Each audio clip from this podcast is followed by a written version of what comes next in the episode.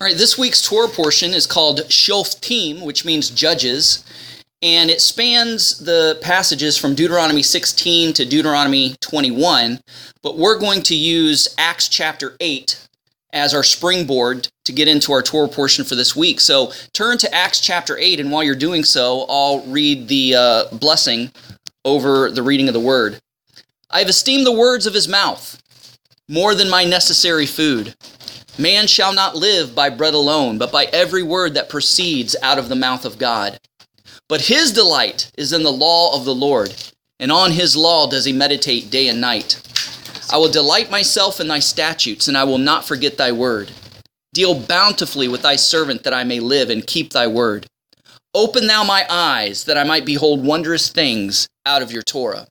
All scripture is given by inspiration of God and is profitable for doctrine, for reproof, for correction, for instruction in righteousness, that the man of God may be perfect, thoroughly furnished unto all good works. So, do we all know the difference between faith and superstition? Do we understand the yeah, I hope so. The difference between faith and superstition because sometimes they get blended together and sometimes we start out in faith and we drift into superstition without realizing it because there's this spirit of religion that kind of gets in the mix and starts kind of turning our heart and our mind in ways that that we can't readily see. So, you know, Al, you got a pretty nifty necklace, the stone that has the cross in it, right? Yep. You know, why do you wear that? Well, first of all, it was given to me, and because um, I love the Lord, and I want to let people know that I love the Lord. So you wear it as a witnessing tool. Correct. There would be some that says, "Oh my goodness, look at the symbol in this rock. There's a cross in this rock, so there must be some sort of special power in, imbued in this rock because it's got the cross of Christ. It's going to repel demons, it's going to repel vampires and all this kind of stuff. And they wear they wear such things as a good luck charm or as a a, a token uh, of of protection. You know, some people think, well, you know, I'm good because I, I'm wearing a cross. That means the Lord's going to protect me because I'm wearing a cross. Uh, no. And then some people even try to use the scripture to validate their superstition. Well, why are you wearing red bracelet? Oh, well, because um, it was Rahab that put the red rope um, out of the window, and she was protected when the Israelites came and invaded Jericho. So it's a symbol of the Lord's protection. Okay, my goodness, it, it, it's it's from the cotton plant or it's from a sheep and it's been dyed red. It's a material thing that has no power in and of itself. Somebody can come up with a pair of scissors and cut that bracelet off. Somebody could take a match and burn that bracelet off. That bracelet is not going to protect you from anything. If you want to use it as a witnessing tool to say, oh, here's the story of Rahab, or, you know, this is a symbol of God's protection, but not saying that, you know, this thing actually protects me, because that's witchcraft. You know, that's ooby dooby magic and good luck charms and hocus pocus stuff. And we don't believe in that because we walk by faith and not by sight. So there's a difference in faith and superstition. And sometimes you, your faith can be in superstition. And your faith should be in Christ and in Christ alone. So there is a danger. Not only that, with some of the rituals. You know, people, you know, like we should pray before our meals. But we should also pray after our meals. But many of you don't pray after your meals because you weren't taught or raised that way. But the Bible says that after you have eaten and are full, bless the Lord. And the reason we do that is so we don't take our blessings for granted. But even if you don't bless your food before or after your meal, does it mean that you're going to be poisoned by the food you ate because it wasn't blessed? No. Your prayer does not change the food. It's not going to change unkosher food to kosher food just because you prayed over it. You know, so your prayer is a thanks and a blessing to God. It's not a protection and magic over the food to change the substance of the food. That's not what it's about. We should pray before and after meals. Sometimes we forget. Sometimes but that doesn't mean God's going to punish us because, oh, well, you forgot to pray, so I guess I'm going to have to curse you with food poisoning. That's superstition. And sometimes when churches go out of their uh, um, you know, rituals and liturgy and they do something different, people get all scared like, oh, we're doing it wrong. We're doing it wrong. The Lord's not going to bless. That is superstition. And we've got to get out of that mindset. God is going to do what God's going to do. The Holy Spirit's going to do what the Holy Spirit's going to do. We we have a a routine. We have a ritual only for the sake of keeping order, only for the sake of having some sort of structure. But that can differ from church to church, from synagogue to synagogue, from denomination to denomination. So it's not the rituals and order of service that makes it right or wrong, it's the intention behind it. But if the Holy Spirit decides to pop in and change the routine and change the schedule, and you refuse to do that, you are quenching the Holy Spirit, and you are wrong in doing so, and you're sinning in doing so. We've got to be open for the Lord to do what He's going to do. Now, most churches are used to get, getting out on Sundays at noon so we can go to the steakhouse, you know, or, or we can catch the game at home or whatever, and we get miffed if the preacher goes over his quote unquote time limit. But what if the Holy Spirit wants the preacher to preach a little bit longer?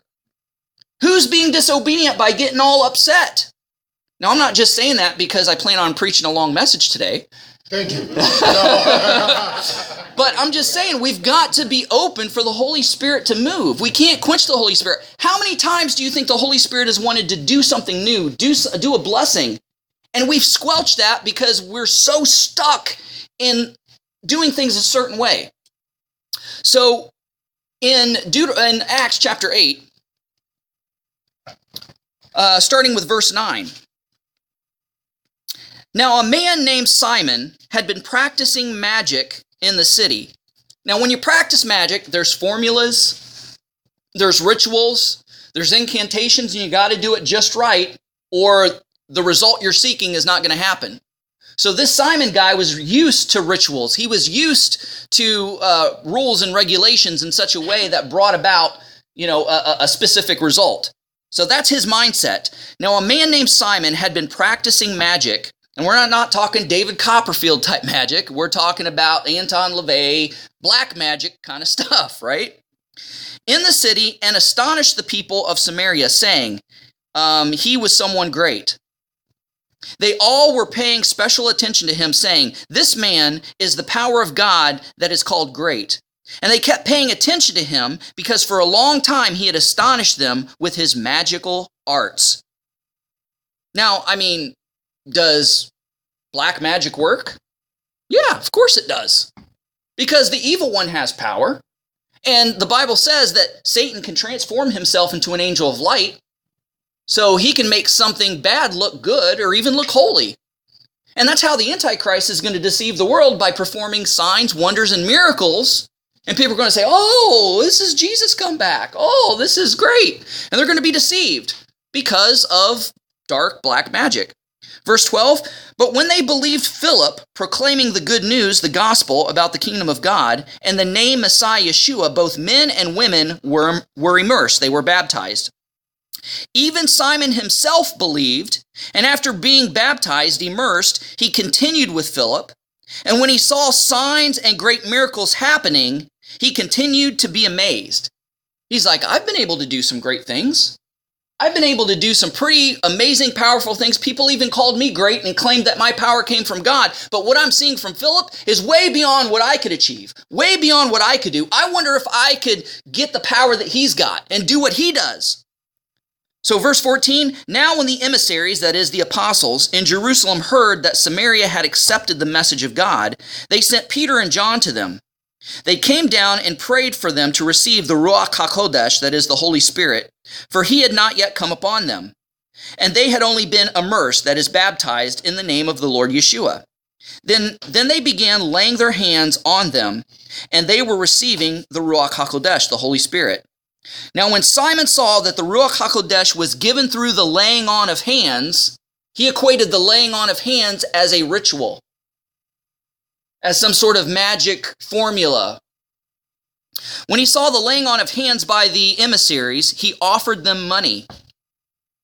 Now that's not unusual because when I was in Africa, in Nigeria, people wanted to pay me to pray for them.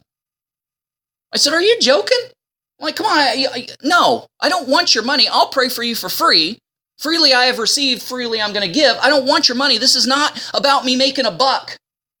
So, you know, don't think that you're that me praying over you is going to work because you give me a $100. That's not the way that's not the way it is. But see, because Simon in his mind coming from magic arts, you know, that's what the, the exchange of money kind of worked in magic. So that's what he was thinking. So he offered them money, saying, Give me, give this power to me too, so that anyone whom I lay hands on may receive the Ruach HaKodesh. Maybe he had good intentions.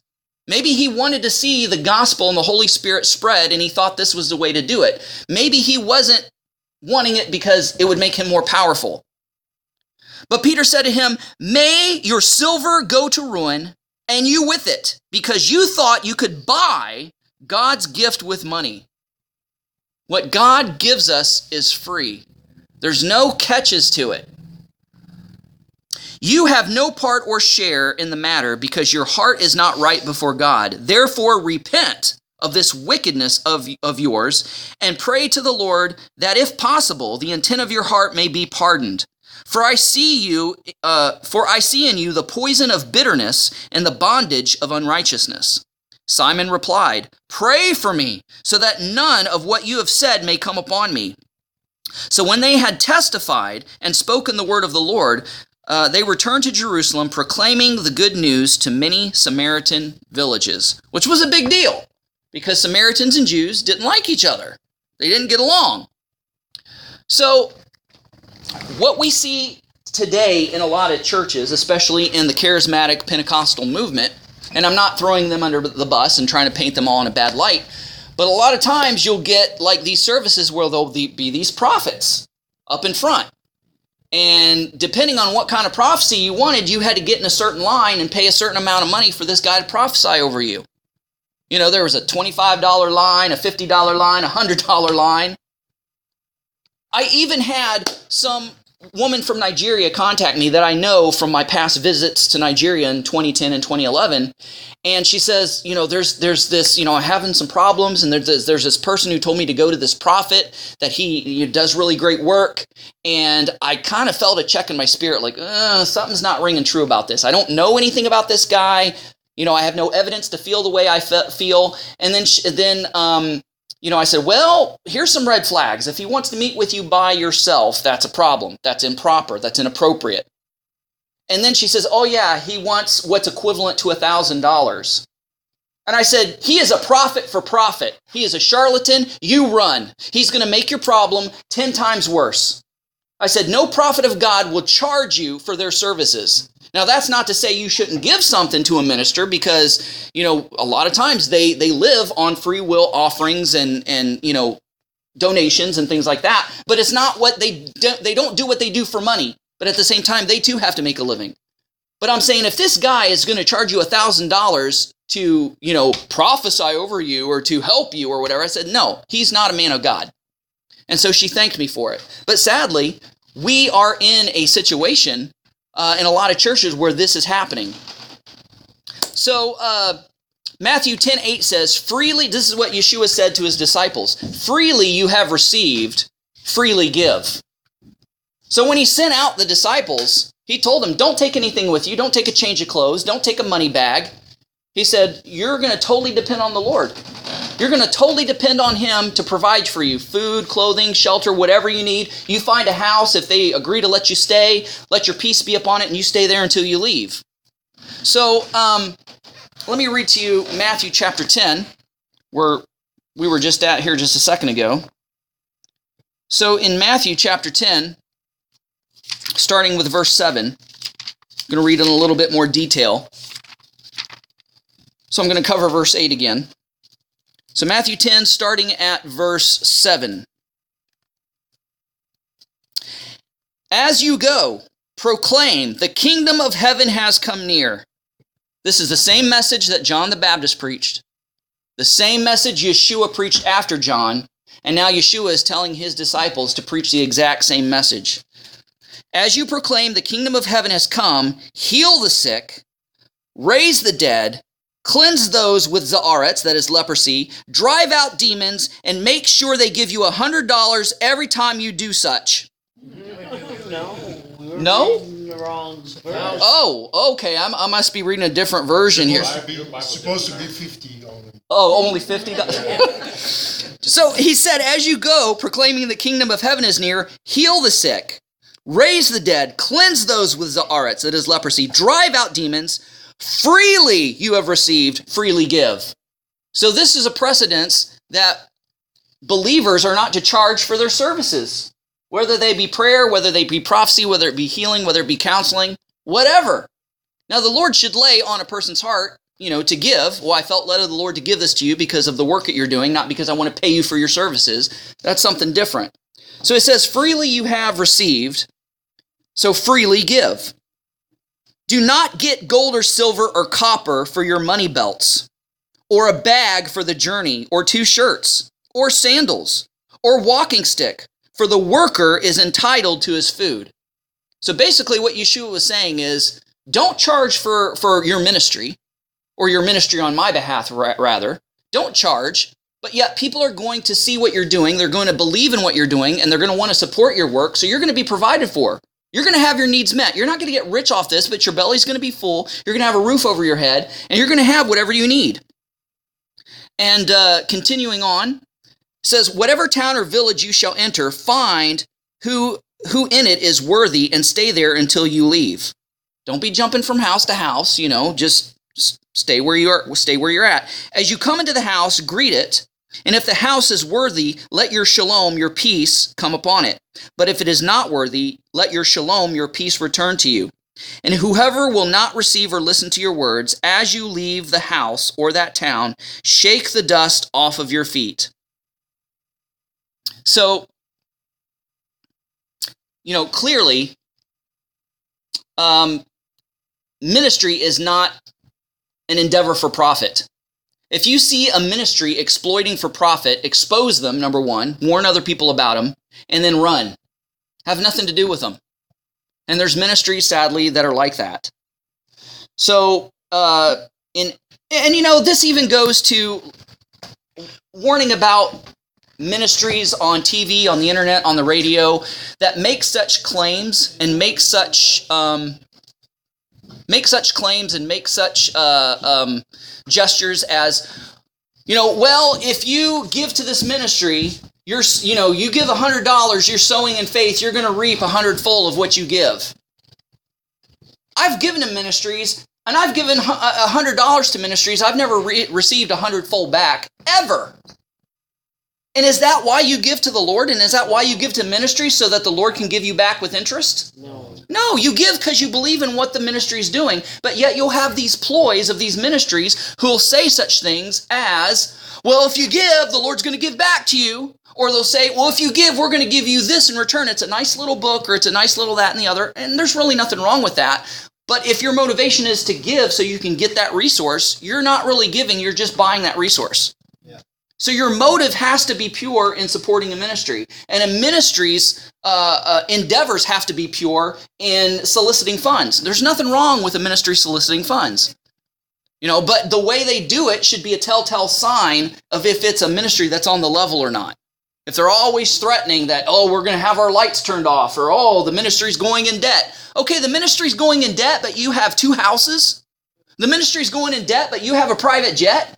The ministry's going into debt, but sell one of those. You don't need that. You can fly coach. You too good for that or something? So just be aware and be careful of those type of ministries. So in Acts chapter 19, starting with verse 13,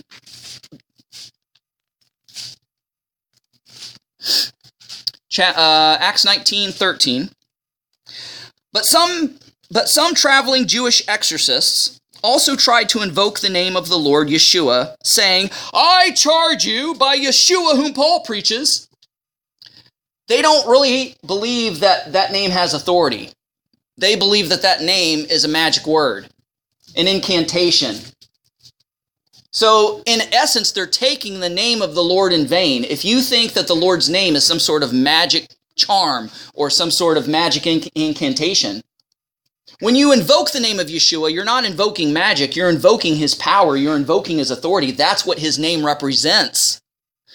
But here you have these Jewish exorcists that are not even believers and they're totally missing the point. They have just seen others cast demons out in the name of Jesus. They're like, well, if they can do it, I can do it. I mean, Jesus is pretty easy to pronounce. If they can pronounce it, I can pronounce it. So if they can cast out demons in this name, I can do it too. Watch me. Here I go.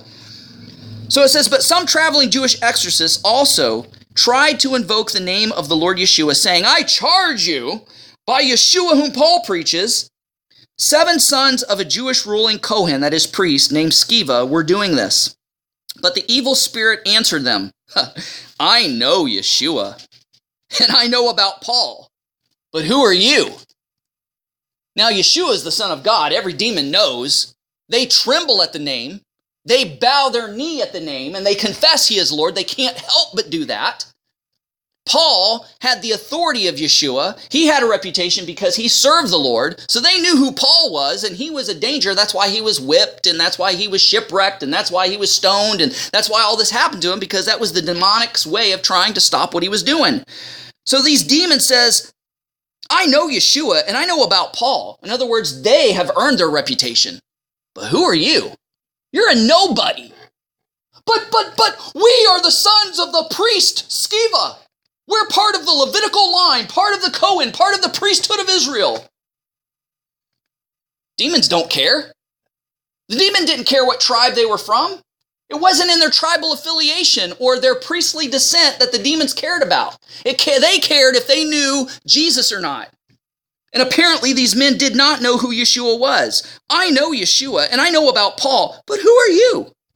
Then the man with the evil spirit sprang on them, subduing and overpowering all of them, so that they fled out of the house naked and wounded. Could you imagine that? One guy taking on seven. One guy beating up seven guys, not just beating them up, but stripping them naked so that they're bleeding and wounded and running off.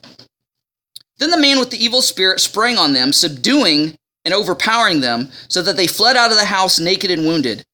This became known to all who lived in Ephesus, both Jewish and Greek people. Fear fell upon them all, and the name of the Lord Yeshua was being magnified. People learned pretty quick that Yeshua was not a magic word, that Yeshua was a person, that Yeshua was the Son of God, that he was the Messiah, and that there's authority in that name. And you have to know not just the name, but the person behind that name in order to have that same kind of authority. So they treated the name of Messiah like it was some kind of incantation or magic words. That breaks one of the Ten Commandments that says, Don't take the name of the Lord thy God in vain. You take his name in vain, not when you just say GD or JC in anger. You take the name of the Lord in vain when you think that Jesus is a magic word. Or you take his name in vain when you say, Oh, I'm a believer in Jesus, but you don't live like Jesus. You're a hypocrite and everybody knows it and everybody sees it. You're speaking holiness and righteousness, but you're not living what you're speaking. That's taking his name in vain. Because you're saying, I'm living for him and I'm living in his name, but I'm not doing what he says. That's being hypocritical. That's taking his name in vain. So in 1 Samuel, we see how far that uh, King Saul fell. He was God's anointed, he was God's chosen, but yet he rebelled against God in, in such a way that God refused to speak to him anymore. And Saul was desperate. He was desperate to hear from the Lord. So it was he himself that banned witches and warlocks from the country. It's against the Torah, therefore it's illegal. None of them should be in Israel. If there's any found in Israel, we're going to burn them. We're going to get rid of them. But he stooped to the level of consulting a witch. So in 1 Samuel chapter 28 verse 3, now Samuel had died, and all Israel lamented him and buried him in Ramah, his hometown. Saul had removed from the land those who were mediums and spiritists. So the Philistines mustered and came and camped at Shunem, and Saul gathered all Israel together, and they camped at Gilboa. Now, when Saul saw the camp of the Philistines, he was afraid, and his heart trembled greatly. And when Saul inquired of Adonai, Adonai did not answer him neither by dreams, nor by the Urim, that is the uh, breastplate, or the prophets. So God was giving Saul the silent treatment because he had crossed the line of disobedience to the point says, I'm not going to talk to you anymore. Then Saul said to his couriers, Find me a woman who is a medium, so that I may go to her and inquire through her. So his courier said to him, Behold, there is a woman that is a medium in Endor. Now, she was a medium in Endor, and from what I understand by tradition, she was a short, furry lady that went nub nub. Okay, none of you are Star Wars fans, so you didn't even get that. The moon of Endor had the Ewoks, right? Okay, all right. But um, that didn't work too well. Okay, so yeah, it's joke used on the wrong crowd. So the courier said to him, Behold, there is a woman that is a medium at Endor. So Saul disguised himself and put on other clothes and went with the other men. And they reached the woman by night and said, Please conjure up for me a ghost. Bring up for me the one whom I will name. Look, you know what Saul has done, she said, how he has cut off the mediums and spiritists from the land. So why then are you setting a trap for my life to get me killed? And Saul vowed to her by Adonai, saying, As Adonai lives, no punishment will come to you for this, for this thing. Whom shall you whom shall I bring up for you? The woman asked. Bring me up Samuel, he said. But when this woman saw Samuel, she cried out with a loud voice and shrieked. Now, why did she do that? Because it was Samuel. Because every time somebody come to her to conjure up somebody, a lost loved one, somebody that died, she conjured up a demon that knew them. And it's called a familial spirit. So it was the demon or demons attached to that person while they were alive that knew all about that person, that could imitate that person so convincingly that the person thought that they were really contacting their dead loved one. And this, this medium, this spiritist, this witch, was in the business of doing this. So when it was really Samuel that come up, she was like, oh crap. Because she was so shocked, she shrieked because she was shocked that it was really Samuel and not a familiar spirit that she's used to. So it says, she cried out with a loud shriek. Then the woman spoke to Saul, saying, Why have you deceived me? You're Saul. So she put two and two together. Don't be afraid, the king said to her. What do you see? And the woman said to Saul, I see a godlike being coming up from the earth. What does he look like? He asked her. An old man is coming up, and he is wrapped in a robe, she said. Then Saul knew that it was Samuel. So he bowed. See, Saul even knew the right questions to ask to know if the woman was conjuring up a familiar spirit or actually conjuring up Samuel. Because Saul knew how this worked. He, was, he wasn't a dummy. Then Saul knew that it was Samuel, so he bowed down and prostrated himself with his face to the ground. Now, was it the power of this witch that brought Samuel up? No, the Lord permitted this. Because the Lord wasn't speaking to Samuel, wasn't speaking to him through dreams, wasn't speaking to him through the priesthood or through consulting the Urim and Thummim of the breastplate in the temple. So, you know, he had no other place to go, and so the Lord was going to give him a message, but in a way that he didn't expect. So it was really Samuel. Verse 15 Samuel said to Saul, Why have you disturbed me by bringing me up? I am in great distress, Saul answered. The Philistines are waging war against me, and God has turned away from me. He doesn't answer me anymore, whether by prophets or by dream. So I called to you to tell me what I should do. Samuel said, Why are you asking me since Adonai has turned away from you, and you've become his adversary? Now Adonai has done for himself just as he foretold through me, and Adonai has torn the kingship out of your hands and has given it to another fellow, to David. Since you did not obey the voice of Adonai and did not execute his fierce wrath on Amalek, so Adonai has done this to you today. Moreover, Adonai will also give the Israelites who are with you into the hand of the Philistines. Tomorrow you and your sons will be with me.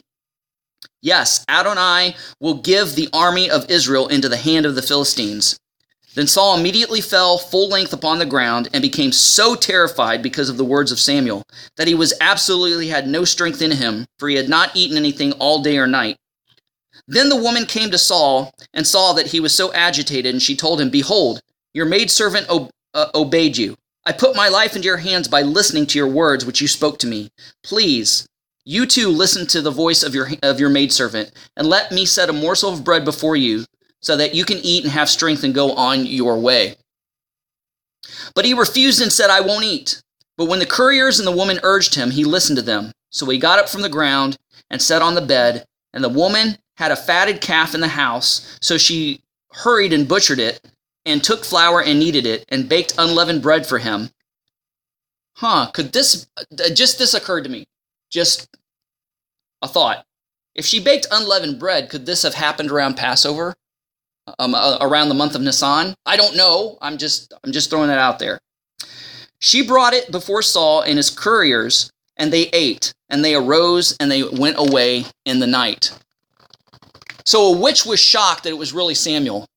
Now we know that tarot cards, Ouija boards, crystal balls, palm and tea leaf readings, seances, consulting psychic mediums, casting spells, um, you know, uh, amulets, uh, human sacrifice are all pagan, satanic, and occult magic condemned in the Torah. We all know this, but we also know that that works. That stuff works because the demonic realm also has power. Not the same kind of power that Yahweh has because Yahweh is omniscient, omnipotent, omnipresent. The demonic realm is not. They can't be everywhere at once. They're not all powerful. They don't know it all. They work hard to try to piece things together. But there are still Christians and still believers out there who practice these things and think that there's nothing wrong with it. But in Deuteronomy chapter 18, we see a clear prohibition against these activities. So the Lord tells Israel, when you enter into the land Adonai your God is giving you, you are not to learn to do the abominations, those disgusting things, those things that I hate that the nations do. There not must be found among you one who makes his son or daughter pass through the fire, which is Molech worship, which is human sacrifice, um, or a fortune teller, a soothsayer, omen reader, or sorcerer, or one who casts spells, or a medium, or a spiritist, or one who calls up the dead. Okay, that's what Saul did. He, he broke Torah because he was so desperate to hear from the Lord that he broke Torah. Doesn't make sense, but that's what he did. For whoever does these things is an abomination to the Lord. And be and because of these abominations, Adonai your God is driving them out from before you. You are to be blameless before Adonai your God. For these nations which you are about to dispossess, listen to the soothsayers and fortune tellers. But as for you, Adonai your God will not allow you to do so. So if you go to a church and they're like, oh, the Spirit of the Lord is here. Ha. All right, if anybody wants to hear a word from the Lord, come on up here. And then they get some guys up here, and there's a $10 line, a $25 line, a $50 line, a $100 line. How's that any different than paying a palm reader, a tea leaf reader, a fortune teller, a crystal ball gazer? How is that any different? It's it's all the same. But, but oh, but we put Jesus on it, so it's okay. We just slap the name Jesus on it. It's it's all right. But churches are doing this. And churches are falling for this. And I've said this before, but there are churches who are doing tarot card readings, but oh, oh it's not tarot cards, it's something totally different. It's called destiny cards. Same thing. You know, I mean, if I take if I go out on the street and find a bunch of dog crap and I put it in a box, pr- spray perfume on it, wrap it up in a nice nice shiny wrapper, put a nice bow on it, does that does that change it? No. It's still dog crap. And so it doesn't matter if you change the name of a tarot card, it's still a tarot card. But oh, you know what? You know, we, we don't have Ouija boards at our church. Those are satanic. We burn those in the fire. But we what we got instead was we got angel boards. Same exact thing. They look exactly the same. Have the yes and no and all the letters and the numbers as the Ouija board. You know, just because you you put perfume on crap and put it in a box in a nice little bow, bow doesn't make it okay. It's still crap. Angels speak to the church. Well, and and that's another thing. it's like we're not to get our word from an angel. We're to get our word directly from the Lord because Paul said even if an angel tells you something different, don't believe him. Now, where does Mormonism come from? That is all based on one man hearing from an angel. Not hearing from the Lord, hearing from an angel. That whole religion, that whole cult is based on that. And there was this church, and I saw a documentary. I think it was on Tubi or something. I can't even remember what it was called. But there was this church that was doing a Bible study. And they were talking one day and they're like, "Well, you know, you know, how come we don't hear from the Lord like like it says in the scriptures? How come we don't hear, you know, like angels come and speak to us like angels spoke to the prophets and angels spoke to this? You know, well, you know, we believe that the Lord is the same yesterday and today and forever. So let's start doing a study on angels." So they began a deep dive study on angels. And guess what? They started hearing from angels. And what they sounded, what they said sounded biblical. They even quoted Bible scripture. And they told them stuff that really happened, stuff that really come to pass. They, they told stuff, future stuff that eventually happened. So they're like, oh, we got what we wanted. We're hearing from angels just like the prophets and just like our biblical characters. We're hearing from angels. But guess what? Guess what eventually these angels told some of these people to do? There's some people in your church that are not real human beings. They're just demons in, in flesh. You need to get them out of your church. You need to kill them. So these people who are doing the study, the Bible study on angels, who are hearing from angels and writing down what these angels said and believing what these angels said, eventually killed members in their church because of what these angels said. And all that totally goes against Scripture. Paul said in one of the Corinthian books, don't be surprised that Satan himself can transform himself into an angel of light. So he's gonna he's he knows the Bible, he knows how to quote it, and he know he like a good lawyer, he knows how to twist it to his advantage. So how are you gonna know the difference? By you yourself being a Berean and getting your nose into the word and not relying what I'm saying, not relying what Aaron says, not relying on what any rabbi or pastor or teacher says, but getting into the word of God yourself and confirming what they say. Don't take my word for it. I'm human. I can be wrong. I don't mean to be. I don't intend to be, but I could be. And so that's how people are fooled because they don't read the Word of God themselves. So, churches, like I said, have these destiny cards and these angel boards. So, using or thinking that a religious necklace or an icon or a religious item, a plaque or a picture, is a protective charm, that is the exact same thing as witchcraft. Now, there's some Jews out there who believe that wearing tzitzit like I wear protects them. They think because they have a mezuzah on their door that that is divine protection. These tzitzit don't protect me. The mezuzah doesn't protect me because I obediently put it on my door. It is a sign of my obedience to God's word. It is a sign of my faith. It is a witness. It is not a good luck charm or, or some kind of protection. And then you have branches of Christendom, like Catholicism and Orthodox Christianity, that have icons. Those are flippin' idols. They're no different from idols. Because you know what? They pray to these saints to be intercessors to get to God. The Bible says there's only one mediator between God and man, and that is the man Christ Jesus. I don't need St. Paul or St. Peter or St. Ignatius or whoever to give to pass a word along for uh, to the Lord for me. I can come directly to him through Christ Jesus. I don't need icons. Now, I mean, do I revere and respect those who have gone on before me? Of course. I hold them in high esteem, but I do not worship them and I do not pray to them. Pray to them praying to them is necromancy. It is speaking and talking to the dead, which the Torah forbids, and we just read that passage where it forbids it. But yet you have sections of Christendom that does these very things. So using or thinking that a religious necklace or an icon or a religious item, a plaque or a picture, is some protective charm, is witchcraft and taking God's name in vain. And again, that's including the mezuzah or the zit tzitzit. It's obedience, not protection.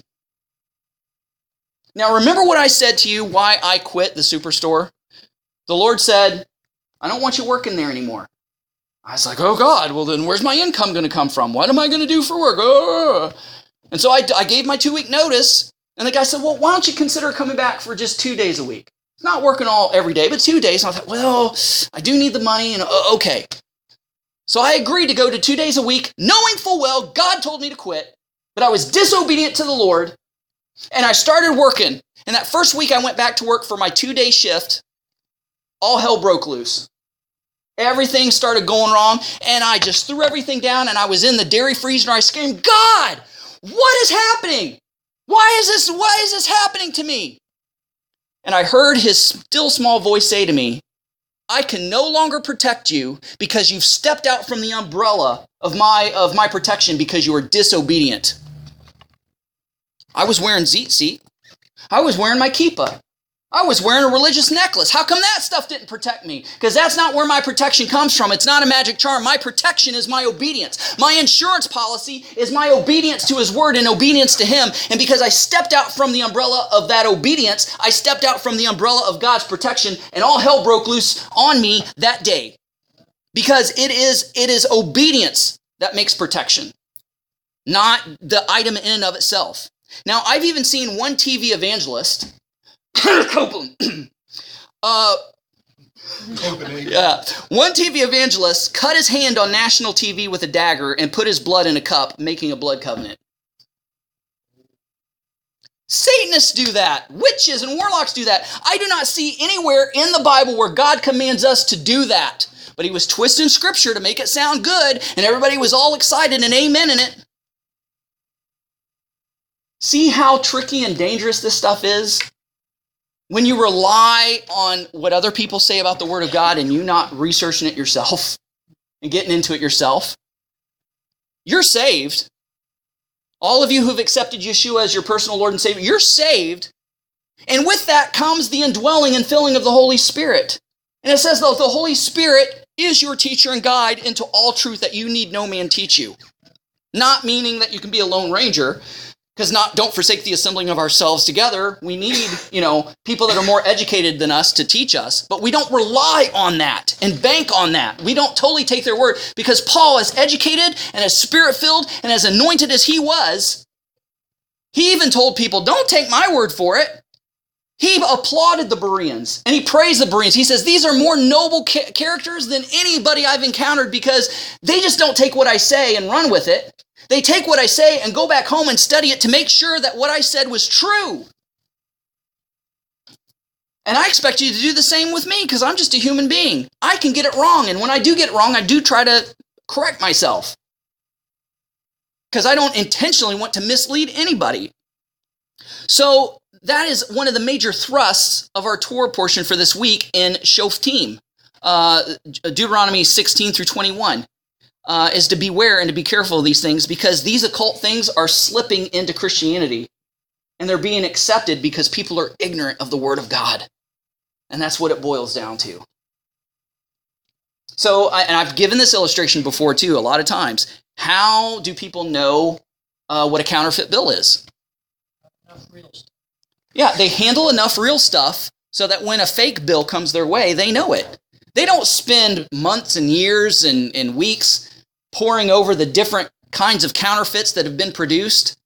They handle the real stuff all the time, and then without them knowing it, someone slips in a counterfeit, and as they're handling the real stuff, like, wait, wait, wait a second, something just doesn't feel right. Something doesn't look right, something doesn't smell right, and they pick out the counterfeit bill right away because they have handled the real. You handle your Bible, the real stuff, long enough, you will pick out a counterfeit right away. And there's no excuse for any of us not to be in the Word. All of us that I know of are literate, and even if you're not literate, there are audio Bibles. So there's no excuse for you not to know and hear the Word of God. Most Bibles are given free. You can download apps for free that have the Bible on it. You can read the Bible for yourself. Well, I don't understand the King James. Fine, get a different version that you do understand. Christian Standard Bible is a great one. You know, whatever. But get into the Word of God yourself on a daily basis and on that daily basis, you will gain knowledge and confidence in the Word of God yourself that when something fake and phony and false comes along, you'll be able to pick it out right away. All right, let's go ahead and close with a blessing over the reading of the Word. But the Word of the Lord endures forever. For the Lord, for the Word of God is quick, which means it's alive, powerful, sharper than any two edged sword, piercing even to the dividing asunder of soul and spirit and the joints and the marrow, and is a discerner of the thoughts and intents of the heart. Study to show yourself approved unto God, a workman that needs not to be ashamed, rightly dividing the word of truth. She is a tree of life unto them that lay hold upon her, and happy is every one that retaineth her. Heavenly Father, give us a hunger and a thirst. If I may use a southern word, give us a hankering for the word of God that we may eat, sleep, and breathe it, knowing that that is our spiritual food, knowing that is our spiritual nourishment, and it's the only way that we can grow and draw close to you. This world is vying for our attention, and m- m- many of us would rather watch Netflix or, or, or read Sports Illustrated or read the newspaper than dive into the Word of God. But Lord, we're, we're so saturated with, with this information age that our spiritual taste buds is just deadened. Lord, put us on a media fast that we just kind of maybe for a week or so just get rid of all this other stuff and just focus in on your word and we'll develop a taste and an appreciation and a hunger for the word of God. Many people who, who drink wine for the first time thinks it's disgusting. But the more they drink the wine, the more they begin to appreciate the complexities of the bouquet and the different flavors and tastes of the wine. Many people who drink coffee the first time think it's horrible. But then the more they drink it, the more they get used to it, and they, they, their taste buds are refined to be able to appreciate the different types of coffee. It's the same thing with what we consume with our spirit. So, Lord, a lot of times the word may be distasteful to us because it offends us, because we're not used to it. But Lord, the more that we get into your word, the more we love it and grow an appreciation for it, and our spiritual taste buds are refined. So, Lord, help us in this area so that we will not be deceived and, and not be fooled, knowing that your word is all we need, your Holy Spirit is all we need, and you are sufficient, and Yeshua is, is, is the foundation and the center, centrality of everything. For we ask and we pray these things in Yeshua's name. Amen.